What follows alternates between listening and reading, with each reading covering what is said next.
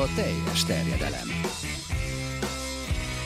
Magyarország első futballpodcastja Bam Stark Tiborral és Haraszti Ádámmal. És ezúttal kettesben vagyunk, és húsvét hétfő alkalmával úgy gondoltuk, hogy azért nem akarjuk, hogy kimaradjon egy teljes adás. Úgyhogy elmentünk locsolni. Elmentünk locsolni, én egyébként tényleg voltam, és az a terv egyrészt, hogy lesz majd még egy extra csütörtökön, tehát a szokásos második műsor sem marad el, ott már, hogyha minden a terveink szerint alakul, akkor vendéggel fogjuk fölvenni azt. És mielőtt itt nagyon belekezdenénk az előző heti Bajnokok Ligája, Európa Liga és a hétvégi mérkőzéseknek a, az elemzésébe és kibeszélésébe, egy kellemes kötelességünket kell teljesítenünk még. Elmaradásban vagyunk itt a könyves játékainkban, nem is egyel, úgyhogy az lenne a kérésünk tiszteletteljesen, hogy aki hallgat minket, és úgy érzi, hogy nyertes, és még nem kapta meg a könyvjutalmát, az legyen olyan kedves, jelentkezzen. Az én emlékeim szerint két embernek biztosan tartozunk. Az egyik az, aki a Kálcsó titka című könyvet nyerte meg tőlünk, Kéri András Dániel könyvét. Ott a milánói derbivel kapcsolatban kellett tippelni. A másik az pedig az, hogy ki volt az utolsó kapura lövője a magyar-horvát Európa-bajnoki selejtezőnek. Magán szerint őt magára a kérdésre sem emlékeztem meg. de, de tényleg ezt e, milyen őszintességi alapon meg szeretnénk. Majd leellenőrizzük. leellenőrizzük azért. Bevondásra nincsen. De ha tudtok, akkor jelentkezzetek, kérünk benneteket, és ne haragudjatok, hogy ezt így elhúztuk. Ígérjük, hogy a jövőben nem így fogjuk ezt csinálni. Vannak még egyébként könyvnyereményeink, amiket szándékozunk kisorsolni köztetek, úgyhogy érdemes velünk játszani. Ezt bizonyítani is fogjuk, remélhetőleg a következő egy-két hétben. Na de hát akkor vágjunk is bele, én azt javaslom. A kérdés az arra vonatkozik, itt most természetesen azt hiszem, hogy ez a Manchester City Tottenham volt a hétfő eseménye, pláne úgy, hogy duplikálódott. Igen, is a kettő. Az első meccsen, amikor a két csapat összecsapott a Bajnokok Ligájában, akkor összesen nyolc angol játékos lépett pályára. Ez azért egy igen magas szám. Mikor volt utoljára, hogy legalább ennyi, vagy akár ennél több futballista is egy Bajnokok Ligája mérkőzésen Angliából a pályára lépett? Ha, hűha, várja, mikor ilyen utoljára angol, és legalább nyolc egy azon bé el mérkőzésen. Öh, hát volt ugye Arsenal United is például annak idején, meg... Nem biztos, hogy egy Arsenal meccsnél érdemes keresgélni. Ja, de ott volt Gibbs, azt mondom, őt állították ki akkor például, tehát egy biztos volt az Arsenalban akkor. De még legyen, legyen akkor, mint az a, az a környék. Hát legyen kétezer-nyolc mondjuk. Nem? Na, egészen jó tipp. Visszatérünk rá, és nem is olyan sokára, mert szerintem, ha valamivel, akkor azzal érdemes kezdeni. Tényleg így, hogy egymás után kétszer is találkoztak három napon belül, szerintem ez, ez kimondottan kuriózumnak számított. Hát nagyon sok érzés tolult föl bennem, amikor ezzel a mérkőzéssel végeztem.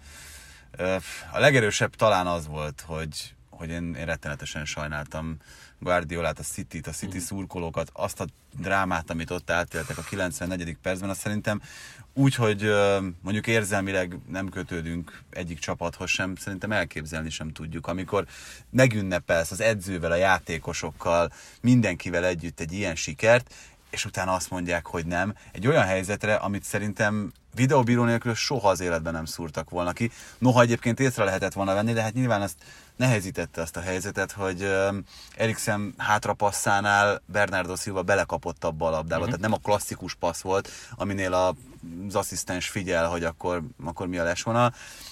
Fú, én, én ezt biztos, hogy nagyon nehezen tudnám feldolgozni, még így kívülállóként is. Persze, tehát úgy csak simán nézve, és még ráadásul meg úgy értem, hát az óriási. Tehát én csak az első fél időről maradtam le ezen a meccsen, mert kim volt a magyar válogatott meccs Szlovénia ellen a hokisoknál.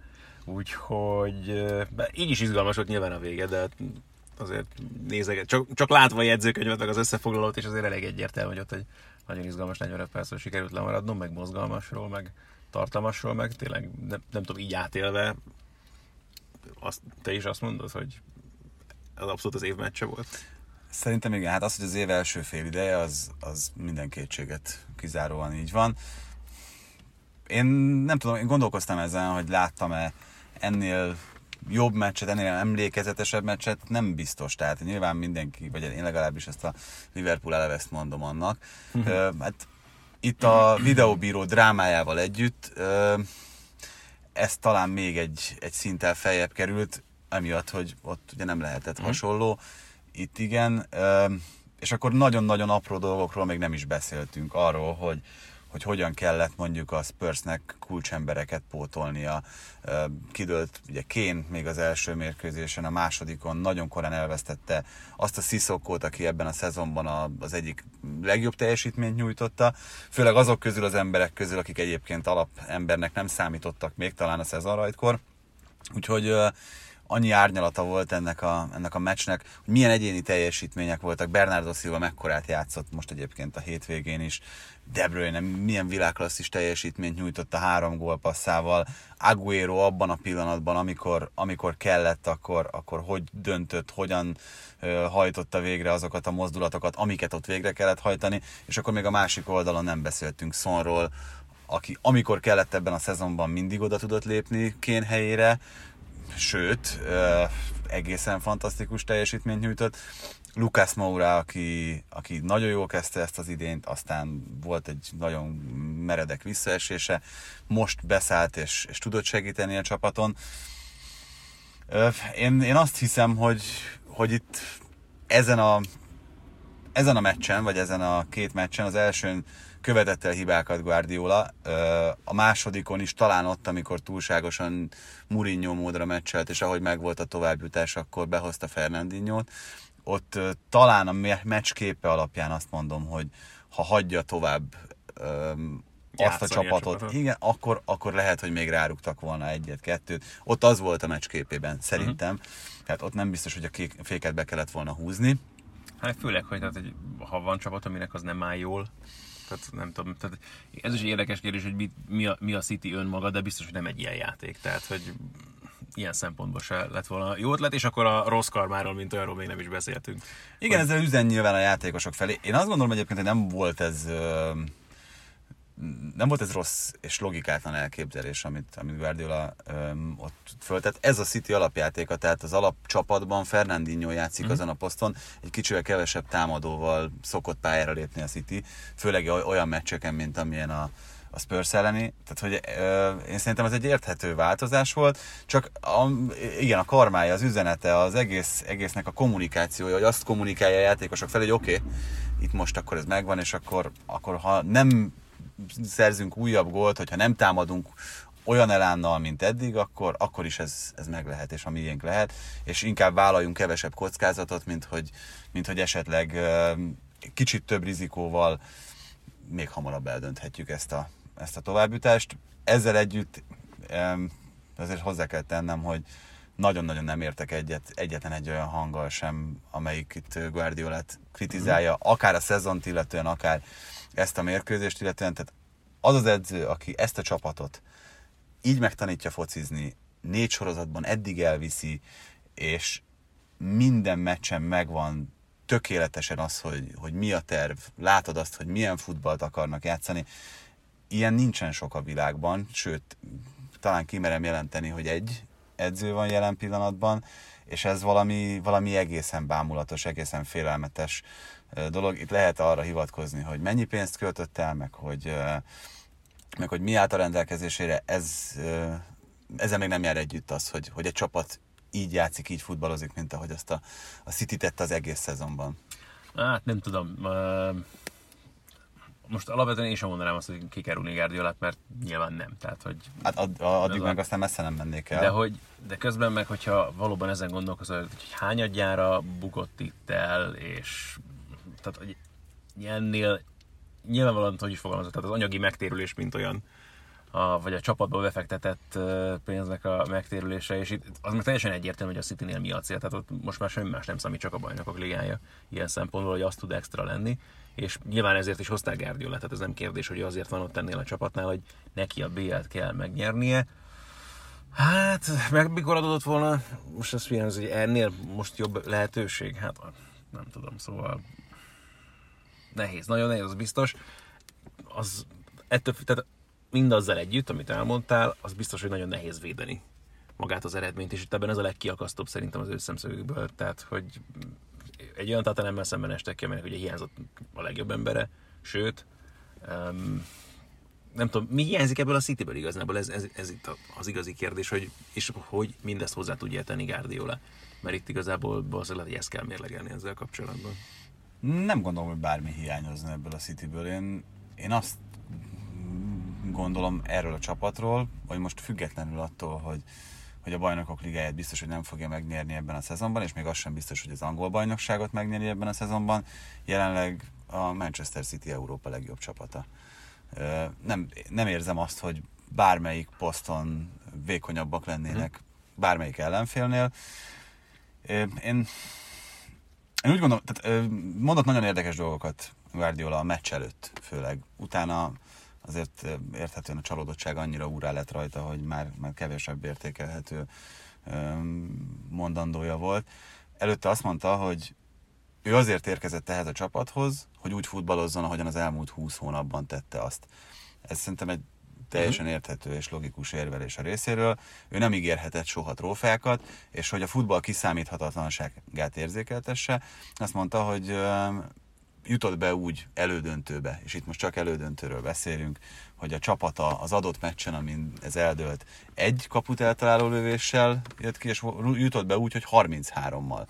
Tehát, hogy ez azért elég jól megmutatja azt, hogy, hogy ezek a helyzetek, ezek mennyire hajszálon függnek, mennyire minimális apróságokon dőlnek el. Itt is, tehát én azért Én azt gondolom, hogy ott van, ott van az az Emery Laporte, aki ebben a szezonban a legjobb City belső védő volt, mm. az biztos, de kimerem jelenteni, hogy a legjobb City védő volt. A legmegbízhatóbb, a legkevesebb hibával játszott. Az a City focia, hogy Bernardo Silva visszapasszolja neki a labdát, az azért nincsen benne a pakliban, hogy őtől a nyolc méterre az elpattan, mint ahogy az sem, hogy előtte gólpaszt ad az ott, oda lépő Sterlingnek. Tehát, hogy ezek olyan dolgok, amik, amiket gyakorolhatsz akármennyit, meg, meg akármilyen focit elővezethetsz, meg mondhatod, hogy miért pont Laportot játszotta ezen a meccsen, hát miért ne miért játszotta volna, volna, volna. Tehát, hogy ez, ez megmagyarázhatatlan. Az, az nyilván egy érdekes kérdés, hogy De Bruyne miért a nyolcvankilencedik percben jött az első meccsen, de ezeket meg nem feltétlenül tudjuk, hogy miért van így. De Bruyne ugyan a nyolcvankilencedik percben ment be az első meccsen, a másodikon világklasszis teljesítményt nyújtott, a harmadikon meg, meg szétszakadt a, a combhajlítója megint. Tehát, hogy ezeket nem tudhatjuk, hogy, hogy ő neki kit kell pihentetnie, milyen szempontok alapján állítja össze a csapatot, csak sejthetjük legfeljebb. Úgyhogy... Nem, mint igazából, tehát csak az a kérdés tudna felmerülni, hogy oké, okay, lehet kritizálni Guardiolát, nyilván bárkit lehet kritizálni, csak hogy akkor kitültetsz oda erre a kispadra, hogyha őt nem. Tehát... Hát igen, szóval ez a, ez a csapat, ez a Manchester City, ez nyert bajnoki címet Mancinivel, meg nyert bajnoki címet Pellegrinivel, tehát egy nagyon, nagyon erős matéria, hogyha ezzel a két edzővel eljutottak a talán legerősebb, de mindenképpen legtehetősebbnek mondható európai bajnokság csúcsára.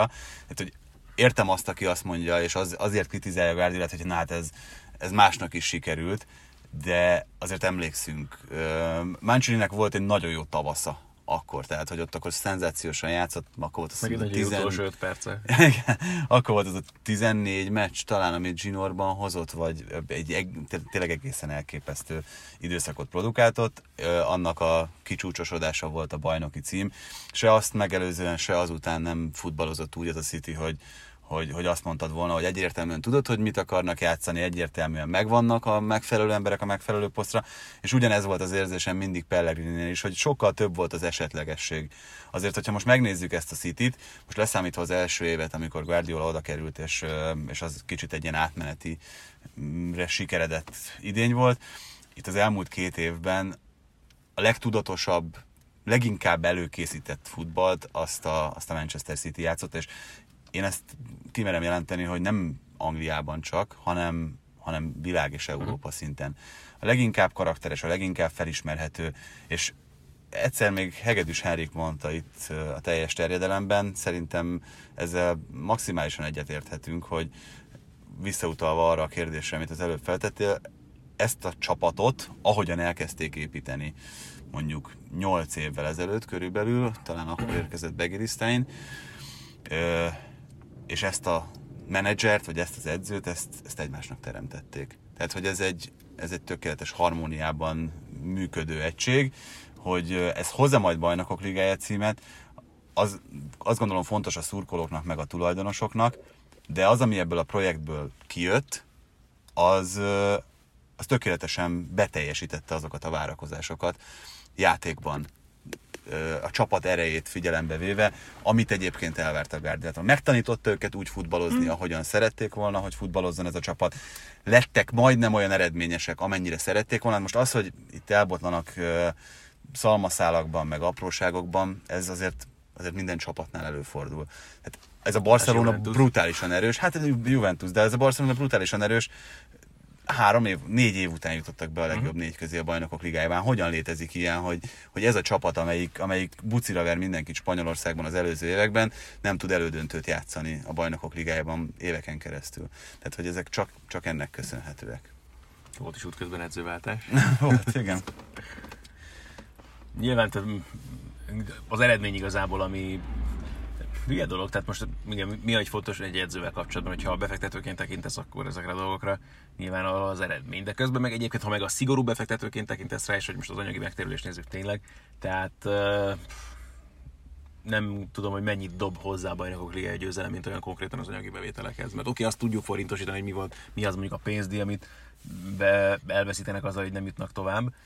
Um, Aztán most az, hogy az megint brandértékben, pé er-ben, stb. Mit jelent, hogy te elmondod magad, hogy Bajnokok Ligája győztes, hogy ez megint egy másik történet. De tehát nem gondolnám, hogy veszteséges lenne ez a vállalkozás, még így ebben a formában sem. Hát Vagy nem. hát megint ugye az meg a másik fele, hogy ugye mik a mögöttes célok ezzel az egész befektetői körnek. Veszteségesnek veszteséges, az egész tehát biztos. Így, tehát, de hogy tehát azzal kapcsolatban, amit el akarnak érni, az, az egészen az megint egy másik történet. Persze, hát itt nyilván egy hosszú építkezésről, meg egy elég átfogó stratégiáról beszélünk, azzal az utánpótlás nevelő bázissal, ami ott megépült, a, azzal a céllal, hogy azért a Manchester Cityben az elmúlt években megfordultak olyan játékosok, akik, akik nagyon úgy néz ki, hogy a jövő angol válogatottját, meg a jövő um, angol futballgenerációját adhatják, vagy annak a vázát, mint most ugye a, a hétvégén gólszerző Foden kínálkozik innen az élre, de hát Jadon Sancho Persze. is onnan igazolt Németországba, tehát hogy ezek azért már, már olyan jelek, amik egyértelműen mutatkoznak, és ebből szerintem csak több lesz a jövőben. Ennek az egész gépezetnek szerintem egy fontos fogaskereke Guardiola, mint ahogy egyébként a játékosok közül többen is, tehát hogy itt voltak szintén olyan alapépítő kockák, akik nélkül ez nem, nem működhetett volna, tehát hogy most nem, nem csak Guardiolát akarom felmagasztalni ebben a történetben, csak azt hiszem, hogy ő azt a munkát, amit, amit kértek tőle, azt elvégezte a legmagasabb uh-huh. szinten. Hogy ezt ennél magasabb szinten nem biztos, hogy el lehetett volna végezni. Ezért mondom, hogy minden edző, csak, csak hogyha ezt a szezont nézzük, követette komoly hibákat. Tehát uh, utólag marha okos az ember. Allegri is elkövetett néhány hibát akkor, amikor itt a, az Ajax elleni mérkőzésre készítette fel a csapatát, aki szerintem, szerintem szintén a, a legmagasabb minőséget képviseli az európai edzők közül, meg hát talán mondhatjuk, hogy világszinten is. Uh, De hát ezek abszolút benne vannak, tehát csomó, csomó nagyon fontos döntést kell meghozni. Nem is tudom, hol olvastam, hogy, hogy csak egy meccs előtt minimum harminc dologban kell határozni az edzőnek, és azokat a döntéseket majdnem mind neki kell meghoznia. Tehát, hogy legfeljebb a videóelemző, a... a fizióstáb elé tesznek papírokat, hogy figyelj, ez van, de itt meg kell végül is hozni a döntést az ügyben, hogy mered-e vállalni azt a kockázatot, hogy ezt a játékost játszhatod még annak ellenére is, hogy lehet, hogy meg fog húzódni az izomzata alapján, vagy az eredményei alapján. Videóelemző elé tesz egy másik papírt, hogy szerintem ide egy mit tudom, ballábas belsővédő jobban megfelelne, mert ő többször találkozik szemtől szemben azzal a játékossal, aki, aki abba az irányba cselez. Most csak persze hülyeségeket mondok, de, de, de nagyjából hasonló dolgokat lehet elképzelni. harminc döntést meccsenként. Most, hogyha abból a harminc döntésből huszonnyolc jó, még akkor sem lehet semmi garancia a sikerre, a végső sikerre. Lehet, hogy ez a kettő rossz, az elviszi a, az egész meccset, az egész párharcot, és az egész szezonodat. De hogyan vitte a Citynél, meg vitte a Juventusnál, ez is furcsa, de a Juventusnál megint csak, tehát ez gyakorlatilag ugyanaz Pepitában vagy Csíkosban, úgyhogy tetszik, ami, ami a Manchester Citynél van, és uh, nehéz szerintem ilyen szempontból is töprengeni azon, hogy melyik a megdöbbentőbb. Nyilván abból a szempontból a Juventus a egyértelműen a megdöbbentőbb City, hogy már megint ugye ha idegenben sikerült egy pár harcot megnyerni az Ajaxnak, amelyet azért kevésbé tartottunk esélyesnek még a Real kiejtés ellenére is a Juvéval szemben, mint mondjuk azért a Tottenhamet a Manchester Cityvel szemben, tehát ilyen szempontból azért egyértelműbb a különbség, de mégis meglátva, hogyan ez az Ajax játszik. Hát én azt, azt gondolom, hogy a, a Juventusra ez abszolút nem volt jellemző az elmúlt években, tehát a Juventus az, és még az sem biztos, hogy az idén nem így van, azért mindig potenciálisan esélyesnek tartott csapatok ellen esett ki, amikor kiesett. Ugye kétezer, hogyha csak az Allegri időszakot nézzük, kétezer-tizenötben eljutott a döntőig, ott kikapott attól a Barcelonától, amelyik a Messi-Suárez-Neymar csatássorral állt föl. Azért ez egy vállalható ö, eredmény, én azt gondolom. kétezer-tizenhatban kiesett az ellen a Bayern München ellen, amelyik ö, szerintem akkor volt utoljára igazán a csúcson ezzel a, ezzel a jelenlegi generációval. Ott is hajszálon függött, ugye hosszabbításban történt mindez.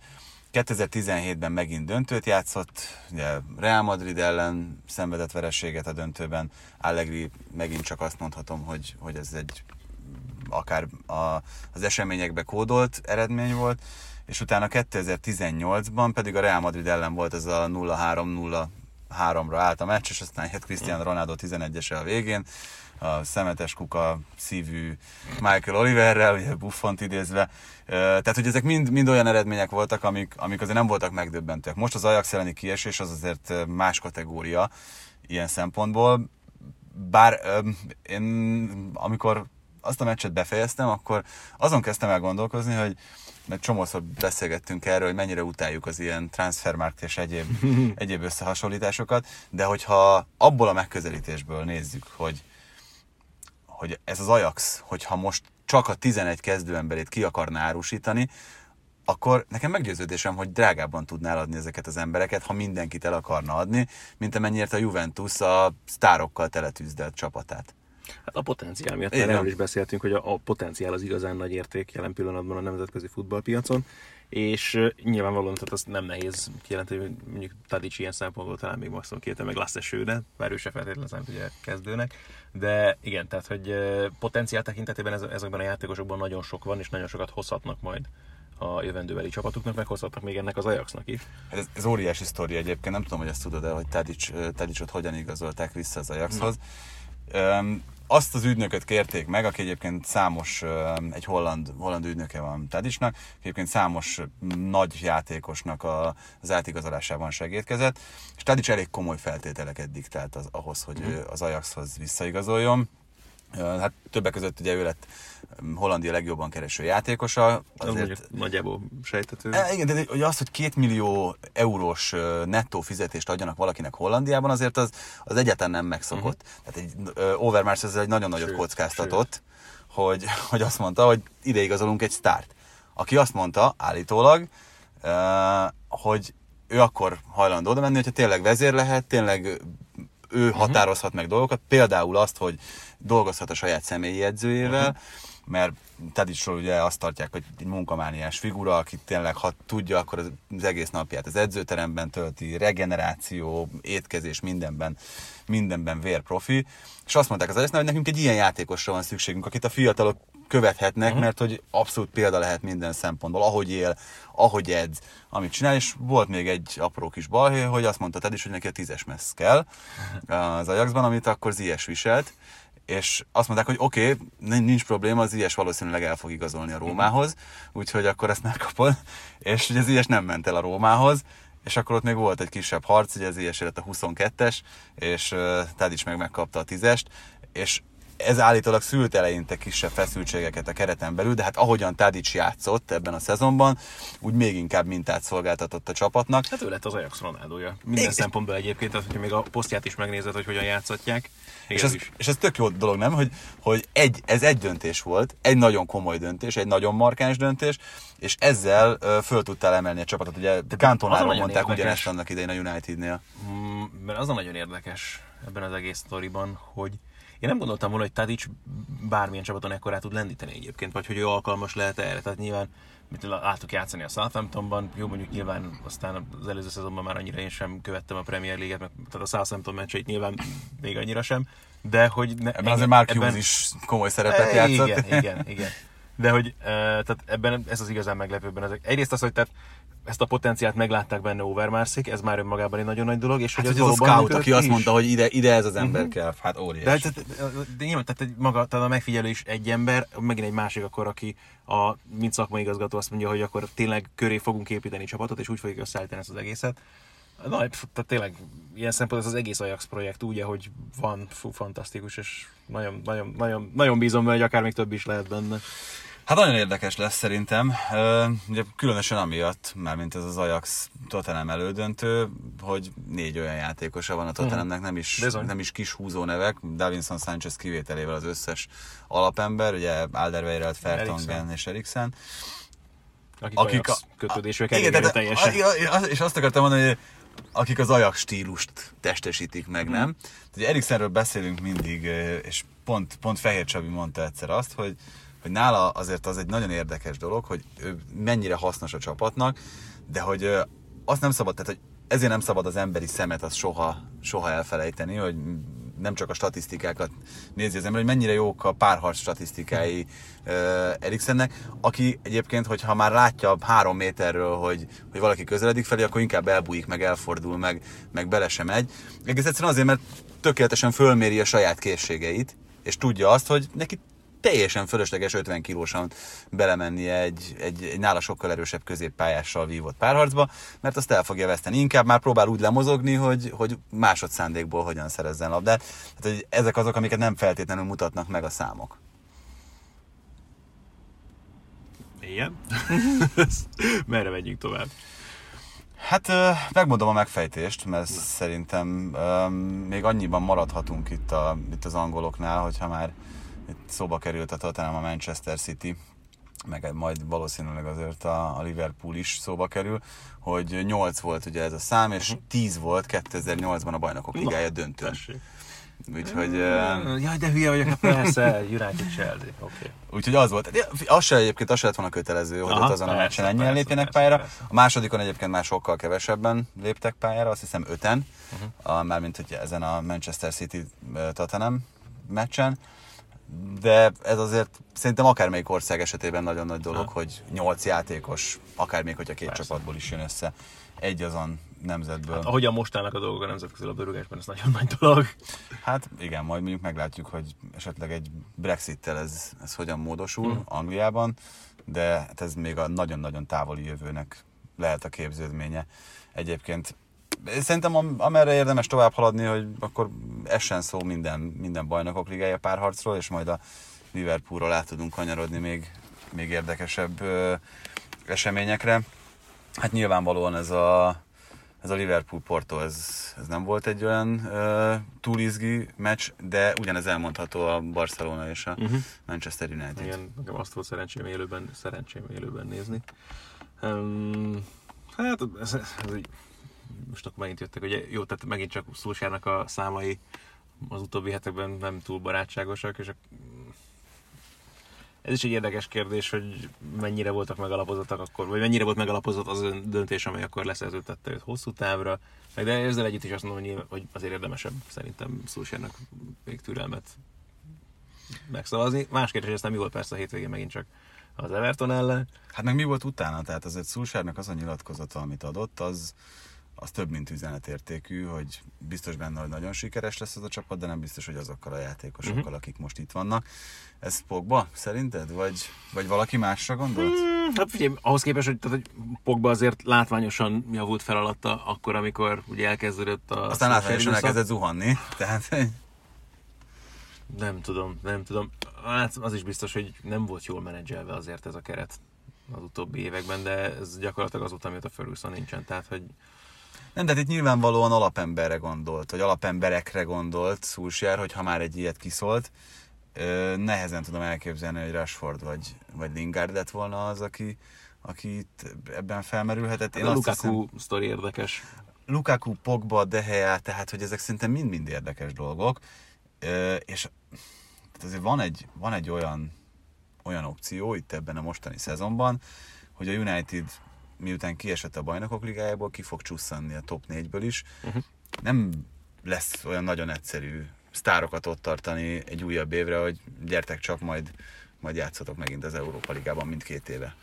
Hát, ha meg is nyeritek. Annyira van húsz év magában az, hogy Manchester United, hogy azért tudjanak ilyen kaliber futballistákat igazolni. Ha, hogy is fogalmaznak, az anyagi juttatások megmaradnak, meg... Tehát a United-et ilyen szempontból kevésbé féltem, mint félteném nagyjából bármelyik többi csapatot. Tehát már, már a Liverpoolnak is neccesebb lenne mondjuk szerintem a helyzete ilyen szempontból. Hát ott ugye ez nem fordulhat elő, mármint a Liverpool esetében, hogy kicsúsznak a bé el-ből. nyolcvannyolc pontja van most a Liverpoolnak, ami ugye csúcs a Premier League-ben, soha nem szerzett még ennyit. A Liverpool huszonhat Premier League szezonból tizennégyben ez elég lett volna a bajnoki címre, ez a nyolcvannyolc pont, és ugye a legtöbb, amivel valaha valaki második lett, ez nyolcvankilenc pont. Ez egész biztos, hogy meg fog dőlni. Tehát, hogy azt kell hozzá, hogy a Liverpool egy, a City három pontot szerezzen, az három forduló, sőt a Citynek ugye négy meccs alatt egy vállalható, szerintem vállalható. Elképzelhető forgatókönyv, igen. Igen, én azt mondtam itt jó pár héttel ezelőtt, hogy nem, nem tudom elképzelni, hogy minden meccsüket megnyerjék, sőt, még bőven fognak botlani. Ez, ez most már biztos, hogy, hogy nem, nem így lesz. Én nem, nem tudtam volna elképzelni, elhinni azt, hogy hogy Bajnokok Ligája meccsek után például a Manchester City, a, a Liverpool és bármelyik, bármelyik kettőjük közül minden meccsét be fogja húzni. És most már simán előfordulhat uh-huh. az, hogy, hogy, hogy egy ilyen hibátlan befejezéssel látjuk itt ezt a, ezt a Premier League szezont. Izgi lesz, csak ne csúszol el senki. Banánhéjakon az utolsó fordulókban. Meglátjuk, hát ugye még ami szerintem mindenképpen érdekes, Juventus bajnok lett nyolcadszor. Nekem... Hú, hát Angliából még nem megyünk el semmiképpen. Aha. Már csak azért sem, mert uh, Emery tegnapi kezdő csapatáról is érdemes beszélni, mert hát nyilván a Napoli elleni párharcnak a visszavágójáról is, vagy a, meg, egy, meg egyébként is az Európa Liga párharcokról. Uh, már csak olyan szempontból is, hogy volt például egy, egy szép fordítása az Eintracht Frankfurtnak a Benfica ellen, ami nekem kicsit tényleg ilyen egyik szemem sír, másik nevet, mert igazából mind a két csapatot nagyon szeretem. Tehát az idei szezonban a Benficát is a jobb napjain jó nézni játszani, néha aztán képesek nagyon komoly baklövésekre, a Frankfurt meg szenzációs, tehát ez, ez a rohangászós foci, amit Adi Hütterrel produkálnak, az látványos is, meg hát gólgazdag, ezt erőteljesen bizonyították még ember hátrányban is, ugye a Lusban is, aztán most az, az hogy egy...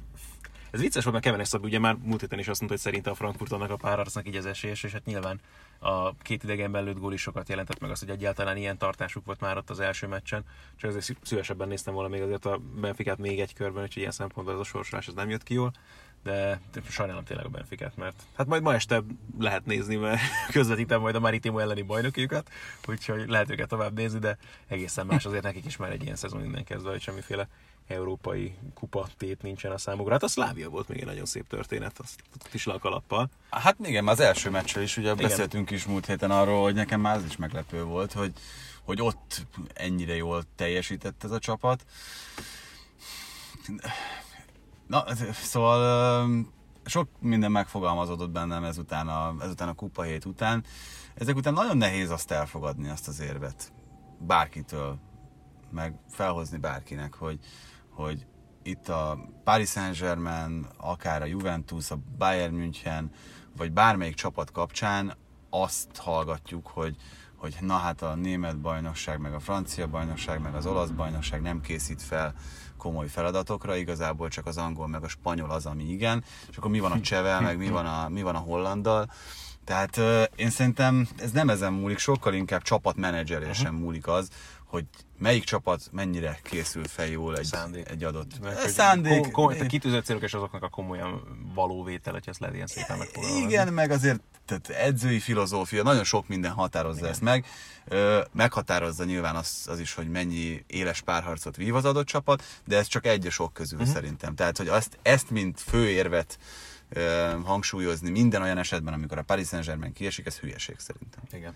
Ez, ez nem is lett kérdés, így van. Tehát most meg ezen lovagolni, az nem, nem vezet igazából nagyon sok. Igen, az Ajax sem azért verte ki a Juventust, mert az Excelsior ellen hat kettőre hétvégén. Tehát, hogy ezeket azért szerintem könnyű belátni. Napoli? Hát a Napoli, mondanám, hogy csalódást okozott, de azért nem annyira, mert a, az Arsenal mind a kettő meccset annyira jól hozta le, igen. Hogy, hogy nem, itt is azt gondolom, hogy nem feltétlenül, tehát ugyanúgy, mint ahogyan itt említettük a Bajnokok Ligája párharcok kapcsán, voltak szerintem főleg az első meccsen rossz döntései Ancelottinak, a másodikon már Már ez nem, nem is volt elmondható. Szerintem ott azt a csapatot úgy tette föl, ahogy...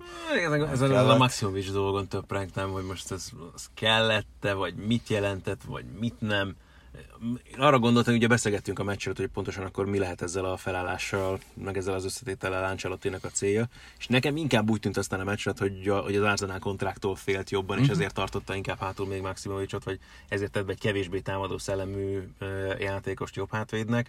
Aztán, hogy ez mennyire őrölte fel az ő csapatát, és aztán érdekes volt ugye a váltás a második fél időben, amikor Kályahont visszahozta jobb hátvédnek, aki abszolút meg is kapta ott az utat, aztán előre, meg előre is jutott rendszeresen, csak azt elmondtam a közvetítésben is, hogy azért Kályahon nem azért szeretjük, mert olyan kiválóak lennének a beadásai a szélről, és másra meg nagyon így nem futotta, és pont az, amiben meg igazán jó lenne, tehát egy kapu elé meg nem nagyon ért oda. Igen, hát ők kis játékokban, ahhoz meg nagyon távol voltak tőle a társak. Én az, ugye beszéltünk erről, hogy Kályahon mennyire jól védekező csatár, vagy támadó uh-huh. típusú futballista, aki jól védekezik. Azért igazából az ő erényeit akkor tudod jól kihasználni, hogyha egy hasonló rendszer van, mint amilyen, amilyen Szárinál volt, hogy nagyon közel vannak egymáshoz a játékosok, sok apró passzal, elmozgásokkal.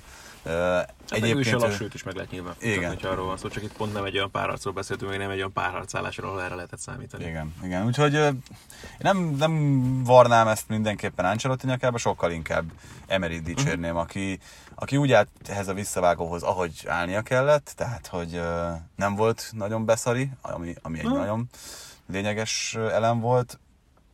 Nagyon jól működött az Arsenal letámadása, vagy, vagy nagyon rosszul működött ezen a letámadása a Napoli, nem is tudom, hogy mi a, mi a jó meghatározás ezzel kapcsolatban. Tehát nagyon csalóka volt a meccsnek a képe, mert ugye a labdabirtoklás bemutató az komoly Napoli fölé mutatott már az első fél idő után is. Nem érezted egy pillanatig sem azt közben, hogy itt, itt a Arsenal, hát a Napoli kezében lenne a kontroll. Egyáltalán, meg, meg tényleg nagyon intenzíven játszott az Arsenal, tehát nyilván onnan kezdve, hogyha meg volt a labdaszerzés, akkor ők aztán nem, nem voltak lassúak egyáltalán, és sok ilyen szitút láttunk a meccsen.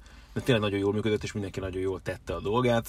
Valószínűleg ilyen szempontból is volt fontos például Özélnek a kiagyása a kezdőcsapatból, ami azért volt aztán érdekes, hogy amikor Remzi megsérült, én akkor töprengtem, hogy vajon akkor egyrészt ki fog helyette beállni, és ki fogja tudni megoldani így ezt a feladatot, és aztán Itálián tökéletesen működött végül is ilyen szempontból, hogy nem látszott a csapaton aztán ezt követően, nekem legalábbis semmiképpen, hogy fontos fogaskerék esett volna ki. Hát aztán ezután baromi érdekes, hogy mi történt ugye a Crystal Palace ellen, ami egy kicsit szerintem inkább azt mutatja, hogy hát Emery túlértékeli a keretét, vagy a keretének bizonyos tagjait. Hát aztán Pete-nek láttam a tweetjét például, ugye, aki azt talán o em gé ennyit tett hozzá a, a keretéhez, a, a, amikor kiadta a hivatalos kezdőcsapat, hogy mire áll fel az Arsenal, ugye.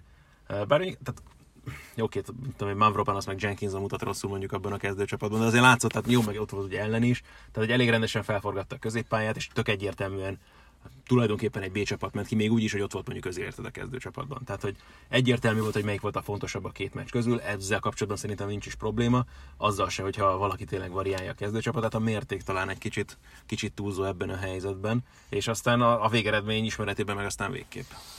Hát igen, ezt lehet, hogy elmérte egy kicsit Emery, de ettől függetlenül öm, én azt hiszem, hogy ezzel kapcsolatban is a helyes döntéseket hozta meg.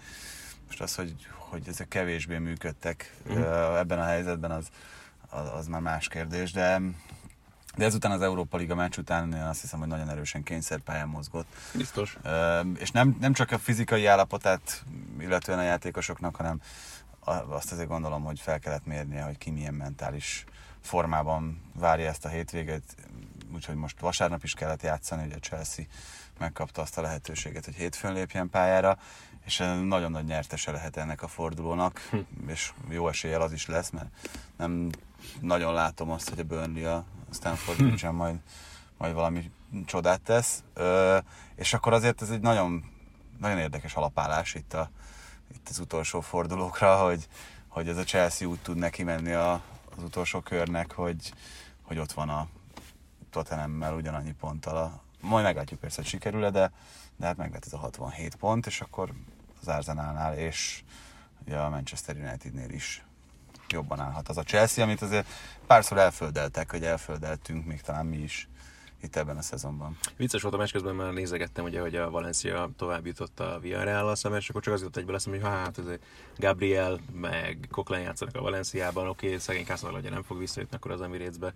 Akkor, de hát a legfontosabb régi ismerős ott a Valenciával kapcsolatban az Unai Emery maga, akinek ugye az első igazán komoly edzői munkája az a Valencia kispadja volt, és annak köszönhette aztán a későbbi Sevilla munkát is olyan szempontból, hogy amikor elment Oroszországba, akkor ott már azért elég gyorsan és eléggé furcsa körülmények között, vagy hogy is fogalmazza, tehát nem uh, magasba emelve távozott. Ugye azt, nem azt szurkolok a vállukon vitték vissza Spanyolországban. Tehát, hogy uh, ott, ott a, a korábbi valenciai munkája alapján kapta meg a bizalmat Sevillában, aminek meg aztán elég komoly hatása lett nyilván a későbbi pályafutására. Úgyhogy ez egy nagyon-nagyon-nagyon érdekes kis párharc lett, meg jó foci lesz az a meccsen valószínűleg, abban, abban egészen biztos vagyok. Jó esélyed, igen. És, és, és ott megint csak azt nem gondolnám, hogy egyértelműen ki lehetne jelenteni, hogy az Arsenal az esélyesebb abban a párazban, vagy maximum minimálisan. Hát igen, a Frankfurt Chelsea sem ígérkezik rossznak az, az, jó, az, jó, az, jó, az tehát, jó, hogy, hogy itt az a kettő nagyon jó elődöntő lesz, igen, mind a kettő kupa sorozatban, ezt abban, abban egészen biztos vagyok. Kíváncsi leszek nagyon arra. Jó, bizony. És azt, azt annyira sajnálom, hogy miért nem lehet akkor külön időpontokban játszani ezt a két meccset a, az Európa Ligában. Úgyhogy egyébként van két fix időpontjuk, igen, tehát hogy mármint, hogy egy napon belül, hogy akkor miért nem lehet ezt a hetet, kilencet. Tök jó lenne. Tehát ez a Frankfurt Chelsea például biztos, hogy tök jó más lesz az is, és az Arsenal Valencia is. Tehát, hogy... Igen, na beszéltük többször, hogy magában szerintem ez a csütörtök, ez egy, ez egy nagy marhaság. Hát ki, nekem van egy olyan érzésem is ezzel kapcsolatban, hogy azért valahogy az UEFA is próbálja értékén tartani idézőjelben az Európa Ligát, tehát azért nagyon nem szeretnék, hogy elvegye a, a tüzet a Bajnokok Ligája elől. Tehát... Hát igen, arra, arra költenek egy kicsit többet, így van, úgyhogy így van, elképzelhető, így van, hogy nem akarnak konkurenciát csinálni saját sorozattal a Bajnokok Ligájának, úgyhogy ez is, ez is egy jog, az egész biztos. Juve Scudetto. Hát igen, a nyolcadik, ugye, most ez azért ilyen szempontból a Juventusnak nem feltétlenül jött a legjobb pillanatban, hm. mindenki az Ajax elleni kiesést síratta. Uh, hát ettől függetlenül szenzációs dolog az, amit szerintem véghez vitt ez a Juventus, mert, mert uh, hát az, hogy egy csapat nyolc évig a csúcson legyen Olaszországban, azért az nagyon komoly és tudatos tervezést feltételez, és mutat is. Hát mert... meg azt, hogy tényleg mindenki előtt járnak, és mindenben. Tehát igazából nem, nem tudsz olyat mondani, amiben most a, ne a Juve lenne a legjobb Olaszországban, és most a játékon kívüli dolgokra gondolok szigorúan. Aztán a, aztán a játékban se egyébként. Tehát... Hát igen, ugye magában az a, az, az állapot, hogy, hogy ennyire kevés csapat rendelkezik saját stadionnal uh-huh. ö, Olaszországban, az, hogy, hogy ennyire kevés csapatnál fedezhető fel hosszú távú koncepció, az, hogy a, ezt a Juventust ennyire... Ö, üzleti alapokra helyezve sikerült újjáépíteni ott a kétezer-hatos visszasorolás uh-huh. után, az szerintem, szerintem az mindenkinek egy nagyon jó példa lehet arra, hogy, hogy racionális keretek között is lehet egy ilyet, ilyet építeni, miközben egyébként azért a Juventusszal kapcsolatban azt érdemes megjegyezni, hogy a, a nagy csapatok közül azért nem sokról mondható el, hogy családi kézben van, Uh-huh. és, és ez, ez képes volt így tovább működni, egy huszadik századi modellt továbbfejlesztve a huszonegyedik században is eredményessé tenni, és ez egy nagyon nagy dolog, de én nekem inkább a, az egyének azok, akik, akik ebben a történetben sokat számítanak, és azon belül is nekem Bárdzái az, aki, uh-huh. aki, aki ennek az időszaknak egy nagyon ikonikus figurája és alakja, és nagyon sok minden miatt, tehát a háromszázezer euró miatt, amiért visszaszerződtették őt Olaszországba annak idején a Wolfsburgtól. Az, ahogyan ő aztán belepasszolt abba a Conte által megálmodott rendszerbe, és amilyen eredményes volt azzal, és utána, hogy, hogy Allegri is tudta kezelni, és, és hasznosan még, még a csapatba építeni és tartani őt. Hát... Szerintem, szerintem az ő története nagyon sokat elmesél arról, hogy, hogy a Juventusnál hogyan és miért is történtek azok a dolgok, amik történtek itt az elmúlt években. Hú, egy dologról szerettem volna mindenképpen beszélni, pláne így, hogy ketten voltunk, vagy vagyunk, vagy leszünk még egy pár percig, vagy nem tudom hány percig az e-heti adásban, és az nyilván itt az Arsenal-Napoli, vagy a Napoli-Arsenal kapcsolatban jutott ez nekem abszolút eszembe, vagy... Jó, hogy nyilván most egészen más az én helyzetem is, meg nyilván neked is a helyzeted most a munka tekintetében, ahogyan, mint ahogy volt a korábbi években, de nem tudom neked mennyire volt más így nézni idézőjelben ezt a City Tottenhamet most, hogy közvetítetted, és a Bajnokok Ligájában rendezték ezt a meccset, mint ami volt aztán mondjuk a bajnoki mérkőzésen. Hát, hú, ez nagyon nehéz kérdés. Hát nyilván, nyilván teljesen más volt. Ö, hát más, másképp, más szemmel nézi szerintem mm-hmm. az ember kommentátorként, hajjaj, hajjaj. meg más szemmel műsorvezetőként, meg más apróságokra, meg részletekre figyel oda, meg igyekszik is figyelni, úgyhogy hát érdekes, mind a kettő a maga módján nagyon érdekes volt. Nekem... A, a munka részéből melyik az, amit jobban élveztél, vagy? Hát figyelj, én még azért mindig elsősorban kommentátornak tartom magam, mint műsorvezetőnek, de, de a műsorvezetést is nagyon-nagyon élvezem, meg nagyon megszerettem, meg megtaláltam benne olyan, olyan apróságokat és olyan apró finomságokat, amik, amik ezt a munkát roppant élvezetessé uh-huh. és, és izgalmassá tudják tenni számomra. Úgyhogy Úgyhogy nem, nem nagyon lehet szerintem rangsorolni a kettő között, miután sokkal többet vezettem műsort ebben a szezonban, mint, mint ahányszor kommentáltam, ezért uh, teljesen másfajta érzelmeket is mozgat meg bennem ez a, ez a kettő dolog. A, a kommentátorkodás az mindig egy, uh, egy ilyen kivételes alkalomnak számított, hogyha, hogyha meccset kommentáltam. A műsorvezetés az kevésbé ilyen szempontból, de... De Mennyi, műsor... inkább, másként érzem, mennyiben volt más most Bajnokok Ligája meccset közvetíteni, mint néhány évvel korábban? Hát az meg egészen más. Tehát, hogy ö, mindig az, azt gondolja az ember az adott pillanatban, és ezt szerintem te is tökéletesen megerősítheted, hogy, ö, hogy nagyon sokat készül, hogy nagyon sok ö, dolognak próbált utána járni, aztán utána mindig rájön arra, hogy még ezt lehet fokozni, meg, uh-huh. még, meg, meg lehet olyan, olyan nézőpontokat találni, amik alapján eddig nem készültél föl, és nekem például ebben segített nagyon sokat a, a műsorvezetés is, hogy egy teljesen más irányból közelíteni ugyanazt, amit az elmúlt években csináltam, és, és ettől, ettől nagyon-nagyon más lett az egész felfogásom, teljesen másképp értelmezem most már a felkészülést is, a, a meccsre való akár fizikai felkészülést, tehát hogy hogyan regenerálódom, amiket, amikre nagyon nem figyeltem oda például még akár négy, négy vagy öt éve. És... Jó, most sokkal többet is dolgozol, nem? Igen, valószínűleg. De, de, de ezek, ezek szerintem mind, mind olyan mm. fontos dolgok, amikre az ember elsőre nem biztos, hogy rábökne, hogy na. Igen. Az egész dolog gondolított csak eszembe, hogy közvetítettem most ezt a Napoli Arsenal meccset, és hát egyrészt később is tudtam meg, mert nem, de nem a szokásos ügymenet szerint derült ki, hogy akkor ez most nekem fog jutni, mert minden kavarodások voltak a beosztásban, és akkor így jutott rám végül is most ennek a meccsnek a közvetítése.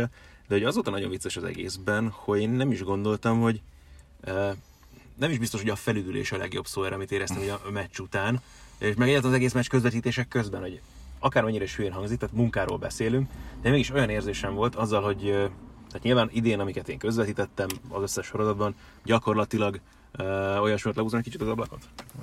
Azt, azt nem meséltük el, ugye, hogy most egy autóban ülünk és ott veszük fel ezt az adást, aztán... Kb. ötvennégy fokban. Igen, most már azért kicsit beleheltük itt, most egy kicsit lehet, hogy hangosabban leszünk, de akkor már csak...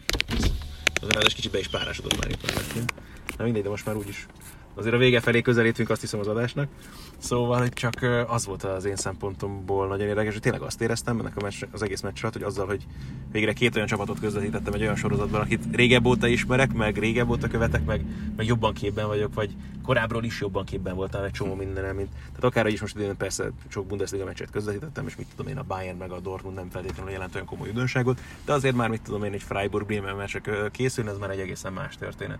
És egyszerűen olyan megkönnyebbülés volt, hogy tényleg két ilyen csapatot közvetíteni, hogy Ancelottinak érted még a fiát is tudom, hogy a másod edzője, és hogy már mióta együtt dolgoznak, meg hasonló dolgok, és hogy tényleg olyan érzésem volt, így abszolút elszobranozódott meg bennem a meccs után, hogy tényleg ez az egész közvetítés olyan, hogy behültem volna egy jókát forró vízbe, kis hazaértél. Abszolút, és nyugi volt, és rendben volt az egész, és tehát nem, nem, nem, nem értek olyan meglepetések, vagy nem is az, hogy meglepetések, hanem hogy nem kellett tartanom kellemetlen meglepetésektől közben, mert hogy, hogy tényleg ez egy hazai pálya, és nem az van, hogy aggódni, hogy hú, ezt most lehet, hogy akkor ezt rosszul tudom, vagy nem úgy van, vagy ilyen dolgok, hogy ezek abszolút nem voltak, és nagyon jó érzés volt. Könnyen el tudtál aludni utána? Nem, nem. Olyan sosem tudok, az, az, az, nem, az nem szokott általában működni, de, de, az, és most meg pozitív dolgok mocorogtak uh-huh. folyamatosan az agyamban, tehát még ilyenkor gondolkodik tovább az ember. Há, például hajna. Ezen a Maximovic dolgon is például, most akkor ez miért így volt, vagy miért ezt választott Ancelotti erre meccsre? És nagyon, nagyon sok minden jár ilyenkor még az embernek az agyában. Hát én ezután a Bajnokok Ligája meccs után szerintem volt három óra, pedig én ezzel nem vagyok az a nagyon, uh-huh. nagyon sokáig fennmaradós fajta, most már egy jó ideje, de volt szerintem három óra, mire el, el tudtam aludni, és és közben még fölkészültem a hétvégi meccsre is, meg nem nagyon tudtam eltávolodni nyilván ettől. Persze. Ugye külön szerencse volt, hogy a két csapat játszott aztán a hétvégén is egymás ellen. Bízunk benne, hogy akkor ennek a adásnak a vége azért a... egyébként sem volt nyilván ugyanolyan a hangulésük, mint amikor stúdióban szoktuk felvenni, mert ugye ezt nem mondtuk el, igen, hogy ugye most ott is húsvét hétfő van, úgyhogy ezért sem ott vettük fel, de a következő adást már ott fogjuk, hogy bízunk, hogy azért ez nem rontott sokat az élvezeti értékén. Így van, és hát akkor kicsit még vissza fogunk tekinteni majd csütörtökön is a terveink szerint erre, a, erre a, az előző hétvégén történt néhány meglepetésre. Úgyhogy szerintem érdemes lesz akkor is hallgatni, és addigra már tudni fogjuk a manchesteri derbi végeredményét, ami szerinted döntő? Tehát az a döntő az angol bajnoki cím szempontjából? Mm, ha United nem. nem, akkor a Burnley majd igen? Nem, nem, nem. Itt, itt bármelyik meccs lehet döntő. Tehát itt, és pontosan azért, mert oké, okay, persze nagy csapatok, és nyilván különbség van az ellenfelekkel kapcsolatban, és nagy lendület, és stb. De hogy ilyenkor bármelyik meccsen csúszhat be olyan banánhéj, ami ami nagyon kellemetlen tud lenni. Úgyhogy... Hát én minden esetre nagyon kíváncsi leszek azért hát, erre a szervezésre. Annak idén, tehát, ha csak feltétlenül azt gondoltuk volna, hogy egy kú pé er elleni hazai mérkőzésen tud-e botlani a Manchester City, senki nem aggódott volna, aztán mégis ilyen nyomás alatt, ilyen szituációban az egészen más történet. Hát majd a Brighton ellen az utolsó fordulóban, amelyiknek még ugye simán a bemaradása múlhat ezen. Uh-huh. Úgyhogy hát lesznek itt érdekességek, lesznek érdekességek. Most végül is azt mondhatjuk, ugye, hogy mindenhol eldőlt a bajnoki cím lényegében, ugye matematikailag, matematikailag nem Spanyolországban. A németeknél egyáltalán. A németeknél van a legszorosabb. Az nagyon jó. Fú, az és az azt mondod, hogy ott még lehet? Vége. Lehet Dortmund? Lehet, lehet, abszolút. Hát jó, lehet. Most nem, a, most nem az elvi csak, lehetőséget kérdezem. Csak a hétvégén látva ezt a Bayernt, hogy milyen nyögvenyelősen jött össze ez a Bremen ellen, úgyhogy ráadásul negyven percet játszottak a szememben előnyben a második fél időben. Tehát, hogy nagyon-nagyon ott is azért vannak még problémák, bármennyire is voltak nagyon biztató pillanatai is már ennek a Bayernnek, szóval ott sem lehet leírni ezt. Ugyan a Dortmundnak is voltak nyögvenyelős meccsei meg. Ah, szóval az, az nagyon, az izgi lesz ott a végéig szintén. Kíváncsiak leszünk. Most viszont köszönjük, hogy meghallgattatok bennünket, és további kellemes húsvétet, ha még ma hallgatjátok, ha nem, akkor pedig kellemes hetet, és találkozunk még egyszer majd csütörtökön. Így van, sziasztok! Sziasztok.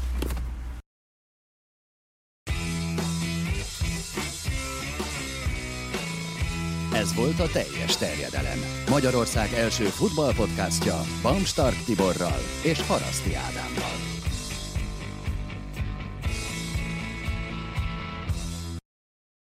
Ha más podcastekre is kíváncsi vagy, hallgassd meg a Béton műsor ajánlóját.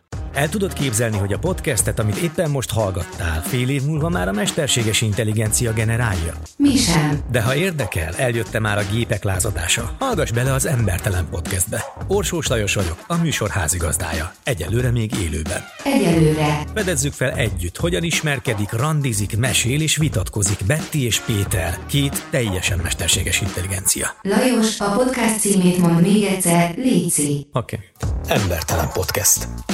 Ez a műsor a Béton közösség tagja.